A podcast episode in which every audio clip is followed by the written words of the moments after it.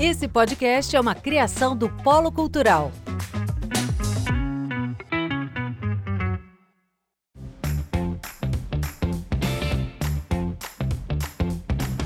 Oi, galera, tudo bem? Eu sou a Danúbia Lauro. Sejam muito bem-vindos ao Comediando, um programa sobre comédia em pé, mas que a gente prefere fazer sentado porque a gente é sedentário.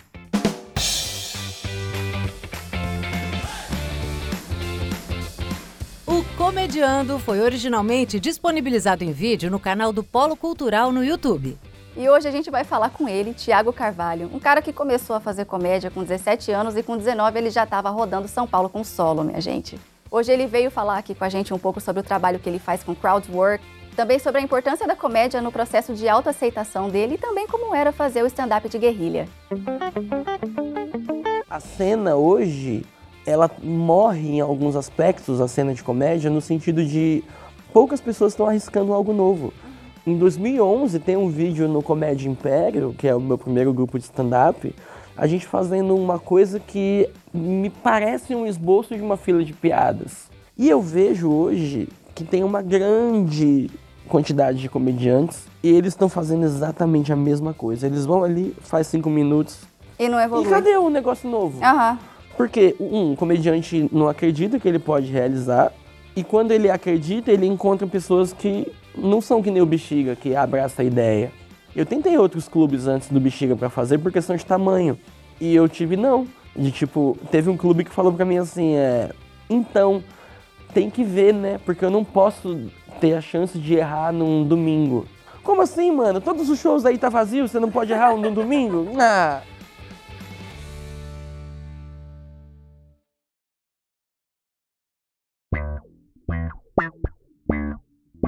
Danúbia é branca, tem cabelo longo, escuro e liso, tá usando uma blusa preta e uma jaqueta vermelha, sentada na poltrona laranja. O Tiago tem o cabelo raspado curto, barba e óculos. Tá de camisa verde e calça preta. O cenário é roxo e rosa com LEDs azuis e objetos coloridos. Tiago, primeiramente, muito obrigada por você ter vindo aqui hoje. eu que agradeço Tô o convite. muito feliz que é você uma topou. honra ter me chamado. Fiz você acordar cedo hoje, Fez, salvou meu dia. salvou o seu É. dia. Hoje não vai virar a noite acordado, vai dormir cedo. E vou engatar o resto do dia agora tentando viver. É isso, é a vida do comediante, não é mesmo? Tiago, vamos começar do começo. Você começou muito cedo na comédia, assim, né? Com 17 anos. Conta pra gente aí como que foi que você se interessou pela comédia, da onde que surgiu esse interesse. Mano, isso é uma história muito doida, porque isso tem a ver com a minha infância, no sentido de eu sofria bullying na escola, por conta de ter, eu acredito que seja, por conta de ter nascido com lábio leporino. E aí, por conta de sofrer muito bullying na escola, eu acabei ficando muito recluso na minha vivência. E aí, com 15 anos, eu comecei a ser engraçado na sala de aula. E aí eu percebi que quando eu era engraçado, toda aquele, todo aquele hate que eu tinha ia virando. Tanto que com 14 anos eu repeti de ano, porque eu não tinha convívio, eu parei de ir no meio do ano. Com 15, quando eu comecei a ser engraçado, eu era. Eu acabei terminando o último ano da escola como mais querido até entre os professores. Porque eu comecei a falar, comecei a articular. Então a comédia, ela meio que tem um papel na minha vida de quase de resgate. Porque me tirou de um lugar que eu não me sentia bem e me colocou num lugar que eu me sentia à vontade. E aí, com 16 para 17, eu conheci o stand-up através do Rafinha, Danilo, que é o que tinha na época pra gente consumir. Já era época do CQC, já, É, já tava na TV. tinham acabado de começar esse movimento, assim, em 2008, Aham. na televisão, né? E no YouTube tinha muito Rafinha e Danilo. Quando eu comecei a ver eles, eu falei, o quê? Tem um trabalho que é exatamente o meu momento mais confortável? Não vou fazer outra coisa da minha vida. É com 17 eu comecei, não parei mais até hoje. E foi essa relação de vir de um lugar de resgate, Uhum. assim. E você começou com 17, qual, onde foram os seus primeiros open mics, assim? Você é de São Paulo mesmo, Sou de São né? Paulo, sou de São Paulo. Meu primeiro open mic foi em 2009, janeiro, Uhum. em São Bernardo, com o Edson Júnior. E como que você se encontrou com essa galera, assim? Como que você se inseriu no meio? Você procurou eles no Orkut? No você Orkut, ia no nos shows e Orkut. pedia pra colar? Eu tinha, era muito novo para ir nos shows. Imagina, fui criado por pais evangélicos, dentro da igreja, e aí de 16 para 17 você tá num bar, Aham. no meio da galera que é mais velha, Mais velha. bebendo. Era uma coisa meio que me intimidava. E aí eu não fui tanto pra rua com 17. Eu ficava na internet, quando eu conseguia espaço eu ia. E aí foi pelo Google, eu mandei o texto pra ele, foi pelo Google, pelo Orkut. Mandei o texto pra ele, ele gostou das piadas e falou, mano, vem. Aí eu fui com o cu na mão, não olhei pra plateia, tremendo. Lembro que eu deixei o microfone no tripé, porque minha mão tava tremendo, assim, meu corpo tremia. Mas eu lembro que quando eu fiz aquilo, eu falei, nunca mais eu paro. E o seu primeiro texto, assim, era sobre o quê? O que, que você falava? Sobre escola? Passei uns dois anos aí falando sobre ser feio. Fundamental. Cheguei a um, chegou a um ponto que eu falava, mano, será que eu só vou falar sobre ser feio? Aí o Robson Nunes me ajudou numa parada, ele falou pra mim assim, Thiago, você não precisa perder em toda piada, porque toda piada era me zoando. Sou feio, que não fica com ninguém, que apanha na escola, é o feio, é o feio, é o loser. Aí quando ele falou, você pode ganhar na piada, isso mudou a minha ótica. Eu acho que todo mundo que começa vai meio pra esse lado da autodepreciação, assim, né? Do- É um caminho muito seguro para você começar a fazer suas primeiras piadas, porque você percebe que as pessoas vão concordar com o que você parece. Quanto mais você se coloca vulnerável, eu acho que mais identificação rola com o público, assim. Hoje em dia eu tenho feito um estilo que eu considero bem vulnerável, porque eu falo de depressão, falo de coisas que eu vivi que são pesadas, experiências que eu acabo expondo no palco e que eu só falaria disso numa sala de terapia. E eu falo para uma plateia e eles dão risada. E assim, como que de fato o stand-up foi te ajudando a vencer essa depressão? Como que você incorporou o stand-up na sua vida de uma forma a trabalhar essa autoaceitação mesmo? Eu acho que não foi nem eu que coloquei o stand-up na minha vida. Eu acho que a comédia apareceu como uma forma de resgate muito grande. É, Eu tenho uma história que é muito doida, que eu tirei risada de pessoas com menos de um ano de idade Caramba! na tentativa inconsciente de me sentir incluso. Quando eu nasci com o lábio leporino, é uma, não sei se você já viu uma criança com lábio leporino, é uma fissura aberta. E nos meus primeiros seis meses de vida eu passei por duas cirurgias, se eu não me engano. E na segunda, tava todo mundo da igreja reunido. Eu devia ter um ano e meio. Todo mundo da igreja reunido e olhando o meu rosto olhando a minha cirurgia. E eu descobri tudo isso com hipnoterapia. Tava tudo na minha sinapse de inconsciente. Que eu, com seis meses de idade, eu acho, todo mundo olhando a minha cirurgia e eu não queria que as pessoas olhassem pra minha boca. Com seis meses de idade, Você já tinha essa consciência? não tinha essa consciência, mas é tudo no subconsciente. Ah, entendi. E aí eu fiz a galera rir. Eu comecei, olha que louco, com seis meses, todo mundo olhando pra minha boca, eu comecei a peidar. e me revirar na cama. E todo mundo riu muito. E pararam de olhar pra minha boca. Caramba! E aí, com dois anos da minha terceira cirurgia, todo mundo de novo em casa, me olhando. E aí tinha um cara da igreja lá que ele tinha aquele gogozinho, sabe, de pessoa magra, que Aham. salta aqui. Aí eu lembro que eu falei assim, ô mãe, por que, que o irmão Humberto tem um caroço de abacate no pescoço? E todo mundo riu disso. E aí pararam de novo de olhar pra minha boca. Então, tipo, a comédia, ela tá comigo há muito tempo, mais do que eu sei até. Na, na primeiro, primeiro ano de comédia, assim, você já começou a se introduzir na cena. Quem que era a galera que estava com você? Quem que era o, O meu bonde o seu bonde da comédia na época? Era o Pedro Casale, Humberto Rosso, o Márcio Donato. Aí um pouquinho depois entrou pro bonde e começou a andar com a gente o Di Lopes. Eles já faziam, mas em bondes separados. Aí a gente começou a andar tudo junto, aquela galera que fazia. De 2010 surgiu essa galera toda. E aí em 2011 essa galera já fazia collab entre si, de tocar show. Uma galera que começou a iniciar um processo de ajudar ali quem tava no mesmo corre. Aí tinha o Ventura, que apareceu em 2010, o Átila, um pouquinho depois veio a Tainã. Hum, nossa, a Tainã é dessa é, época Tainã também? de 2011, eu Caramba! acho. E aí, mas o bonde mesmo era essa galera. O Baro também tava. É, o Igor, o Igor fez o primeiro show do Igor Guimarães, foi no meu terceiro show. O primeiro show dele foi o meu terceiro show. E olha que louco, ele mandou muito mal.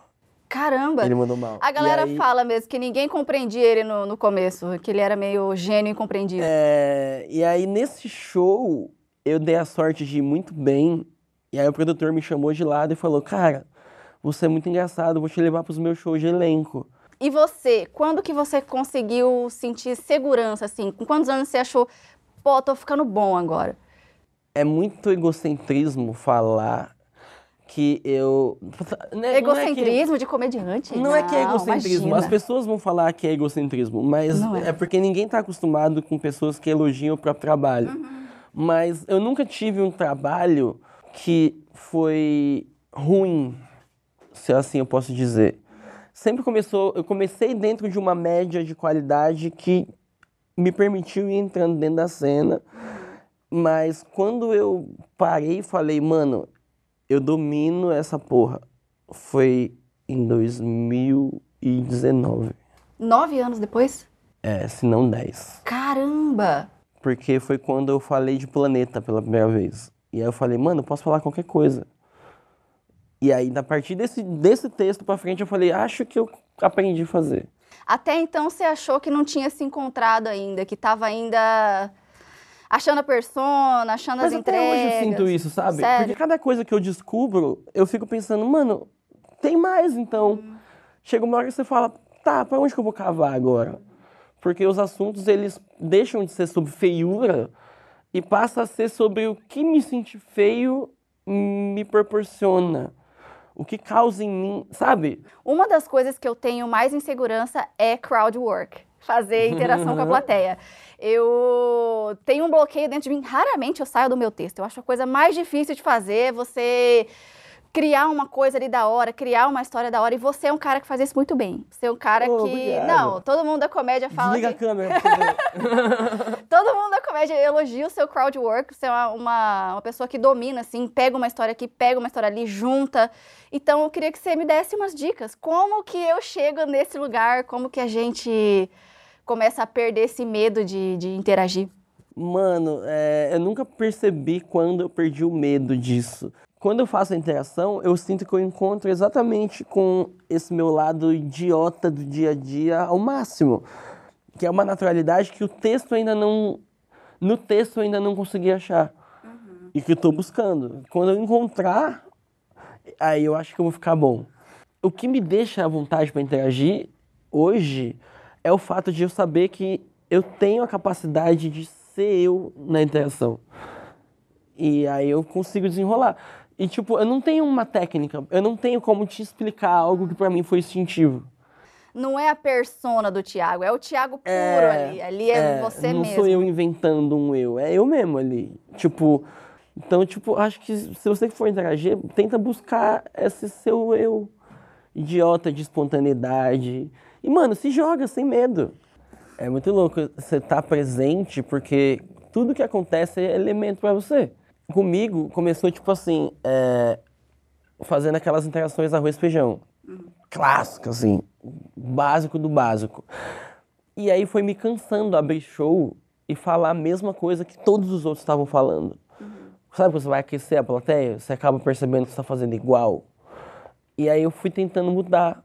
Não a pergunta, mas como eu agia com a resposta. E aí, nesse caminho, eu fui transitando para conseguir fazer o que eu faço hoje.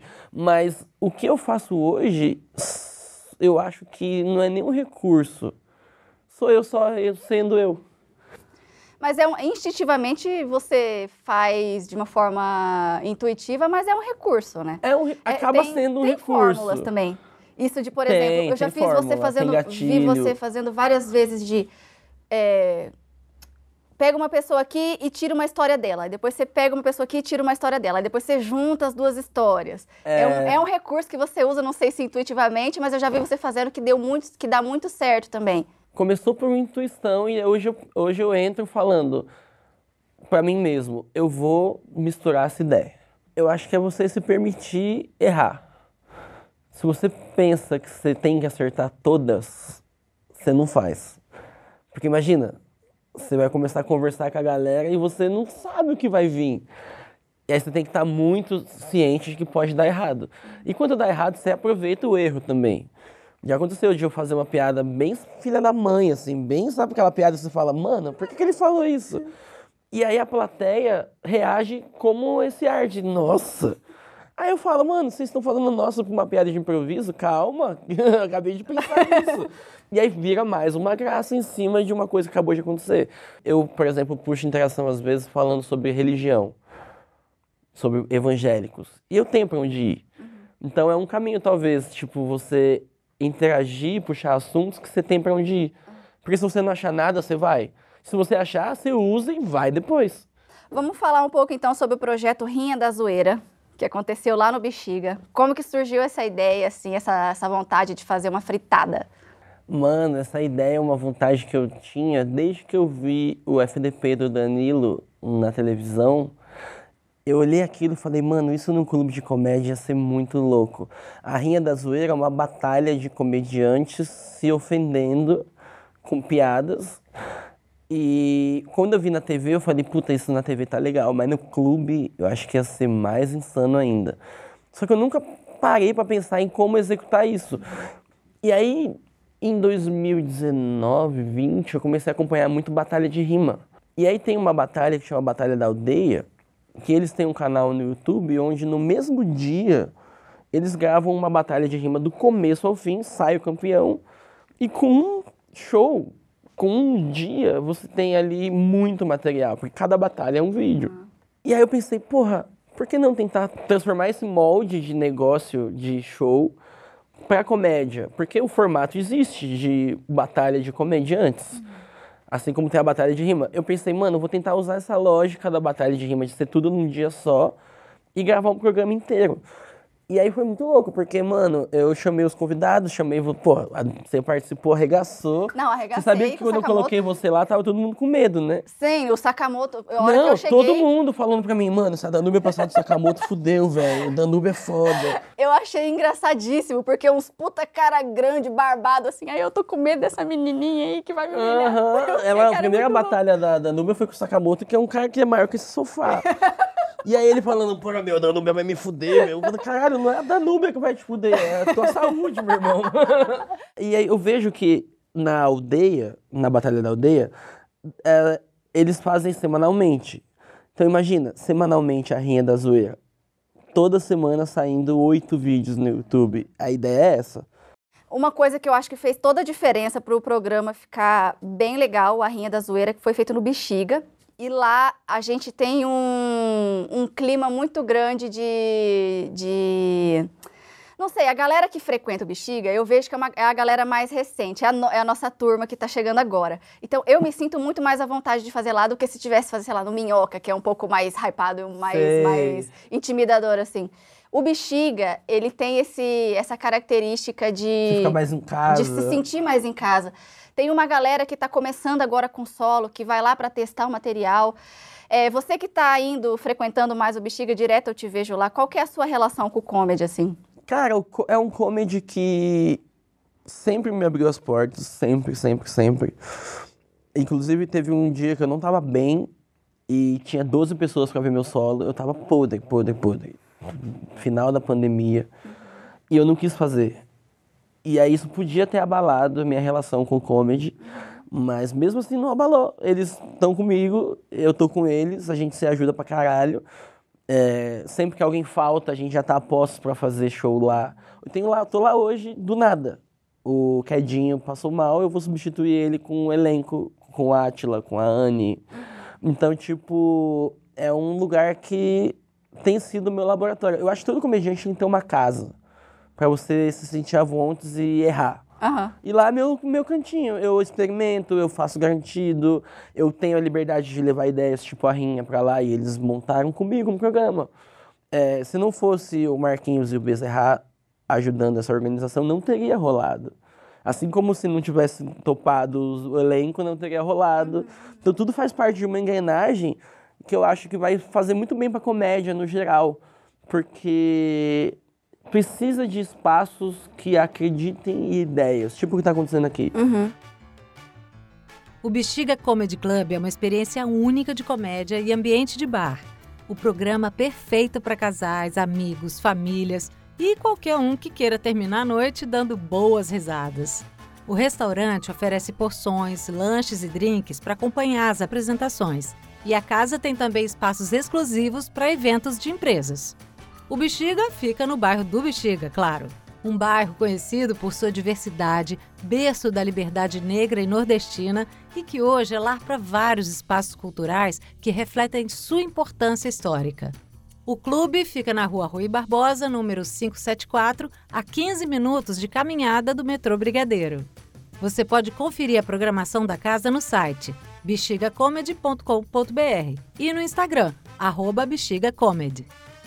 Lá a gente falou com Rodrigo, um comediante que foi parte fundamental da história do clube. Ele é branco, usa óculos e tá com o moletom cinza do Detroit Pistons, um time de basquete, e boné preto. Esse local era um bar de pagode antes. E aí o dono daqui, ele pegou e falou assim, ó, oh, puta, eu, gostaria de, eu gosto muito de comédia, eu gostaria de trazer um show de comédia. E aí eu tinha um grupo de comédia que o, tinha outro rapaz chamado Rafael Bino fazia parte.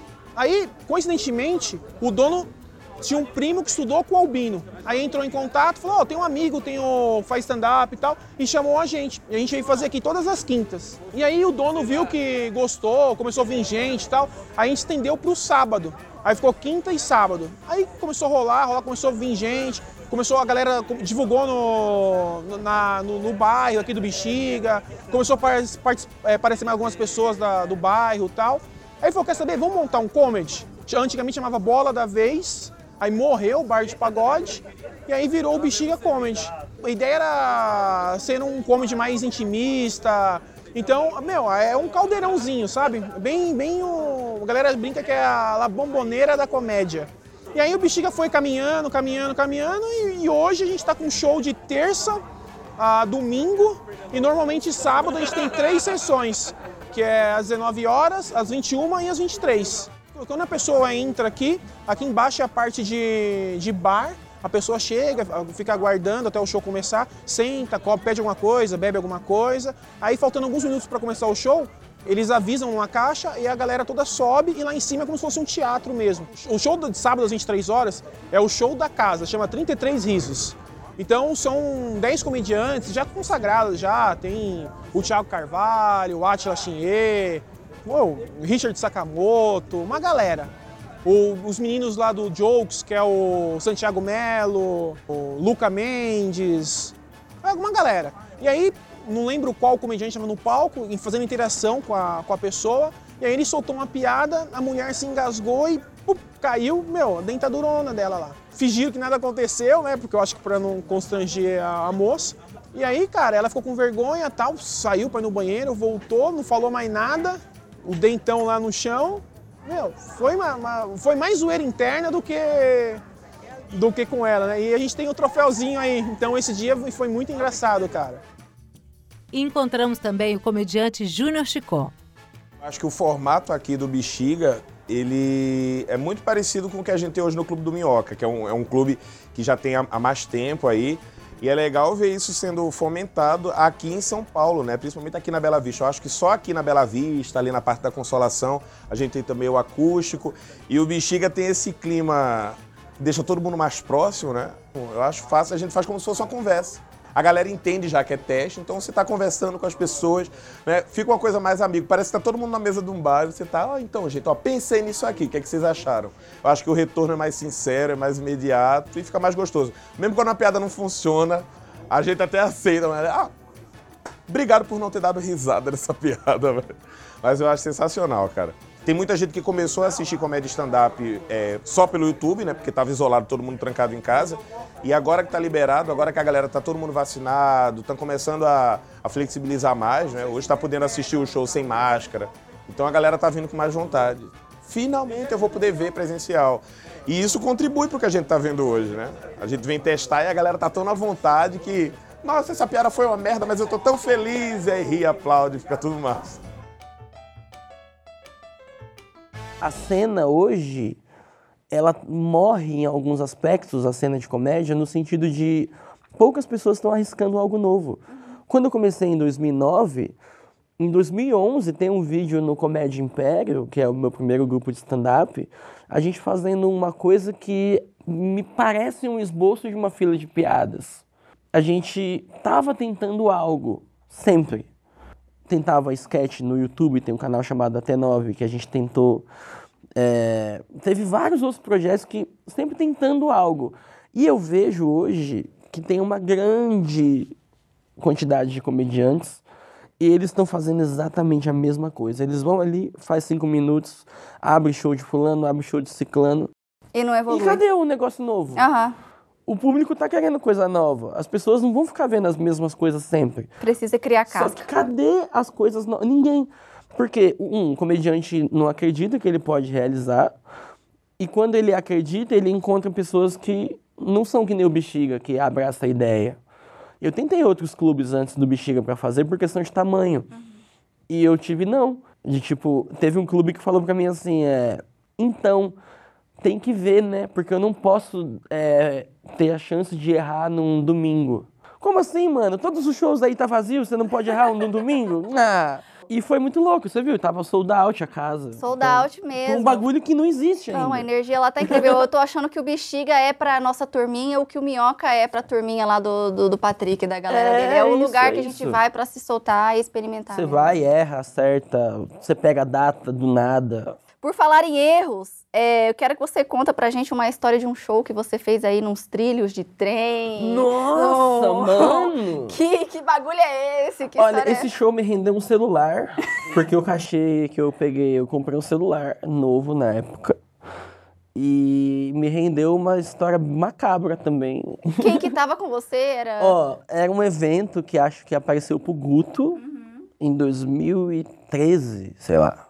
E aí ele levou eu, Ventura, acho que foi o Atila, Ariana, Luiz Paixão, Dinho Machado. Tinha mais uns dois ali nesse bololô. E era uma empresa gigantesca em Mogi das Cruzes que eles fabricam trilho de trem. E aí o evento era como? Eles têm muito funcionário, muito, muito, muito. Tem empresa gigante. Cada um dos comediantes estava sendo alocado em palcos por setor. Por exemplo, o Ventura fez um jardim que parecia que a Bela Adormecida estava ali, que ele, ele entrou no palco com os passarinhos levando ele. Lugar lindo, não, maravilhoso. Parecia uma cena da Disney. Ele fazendo as piadas dele, todo mundo rindo. Cara, lindo, lindo. Outro fez no, no escritório pro CEO, a galera de terno, e ele fazendo. A Ariana, ela pegou um palco que era num guindaste. Ela fez com capacete e bota de porque ela tava Caramba! suspensa num guindaste, fazendo pra galera embaixo. O meu palco era o último. Então todo mundo ia ficando nos seus palcos e eu tava indo com o produtor até o final. E eu continuei indo, mano, eu não acabava a empresa. Vambora, vambora, vambora. Lá no fundo, assim, eu vi uma caldeira de ferro. Imagina uma panela de pressão de 15 metros virando, com ferro caindo. Mano, parecia que ia forjar o Homem de Ferro ali, a, o martelo do Thor. saindo É o verdadeiro porra. show da fogueira. É, é, não, e tu derrete, viu? Vai com piada ruim pra você ver. Aí, mano, juro pra você, tinha umas 100 pessoas pra me assistir em frente à caldeira, assim. Um, um paletezinho com um microfone, um pedestal, e umas 100 pessoas. E aí, faltavam 5 minutos pra começar, eu tava ali atrás, e eu escuto alguém gritar: Ei, liberou o almoço, hein? E aí, tá bom, liberou, fiquei com essa informação. Aí o produtor pega e fala: Ah, bom, vou te anunciar. Senhor, senhor Tiago Carvalho. E quando ele me anunciou, não vi que teve reação. Eu falei, mano, tinha gente lá, por que, que ninguém. Aí eu entrei. Quando eu entrei, mano, só tinha eu e a caldeira, caralho. Estavam todos carbonizados. Duas pessoas tristes. Mano, não tinha ninguém, ninguém. Aí eu olho pro fundo, tá todo mundo indo pro restaurante. E eu com o microfone na mão. com a caldeira do meu lado, eu fiquei, acho que.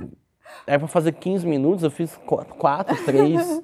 Virei pro produtor e falei, mano, você tá ligado que eu vou embora, né? Não tem como fazer nada. Horrível. Que era o máximo de tempo que você conseguia fazer sem virar cera também, né? Não, e sem. é, eu viraria cera de qualquer maneira. Você tá tão constrangido que você derrete. Você fala, velho, eu virei uma vela aqui. e aí, o que, que eu falei pro produtor? Mano, chega, não dá pra fazer. E aí, até a gente chegar no escritório, deu tempo de todos os outros comediantes terem terminado a sua apresentação e tá lá já. Então tava todo mundo muito feliz no, dentro da reunião e com os contratantes falando, não, foi muito legal, o Atila achou uma interação com um cara que era corno e todo mundo deu risada pra caralho. Cara que era corno. Não, né? ele descobriu um cara que tomava galho na empresa. E aí, mano, foi uma festa. Quando eu chego, todo mundo muito feliz. Eu tava mal, porque, mano, foi horrível. Aí acho que o Ventura perguntou, e aí, Carvalhão, como é que foi? E aí, mano, cara fechado, você falei, mano, não quero nem falar disso. E aí todo mundo riu muito, assim. Foi horrível, uma das piores que eu fiz, assim. É, Cada história. Não, show corpora- corporativo sempre é uma aventura à parte, né, gente? É, não, não Nunca é um recomendo. palco. Sempre é um palco improvisado, nunca é uma estrutura decente. Nada, nada, nada. Teve um outro que eu entrei depois de uma banda de forró, era eu e o Di Lopes. Eu- a gente começou a fazer depois de uma banda de forró. Forró agitadíssimo. Só que o povo não tava pro forró. Eu falei, mano, aí a gente começou a comentar assim, velho, o povo é do forró. E eles estão odiando o forró. Pô, imagina O que, que vai sobrar pra nós?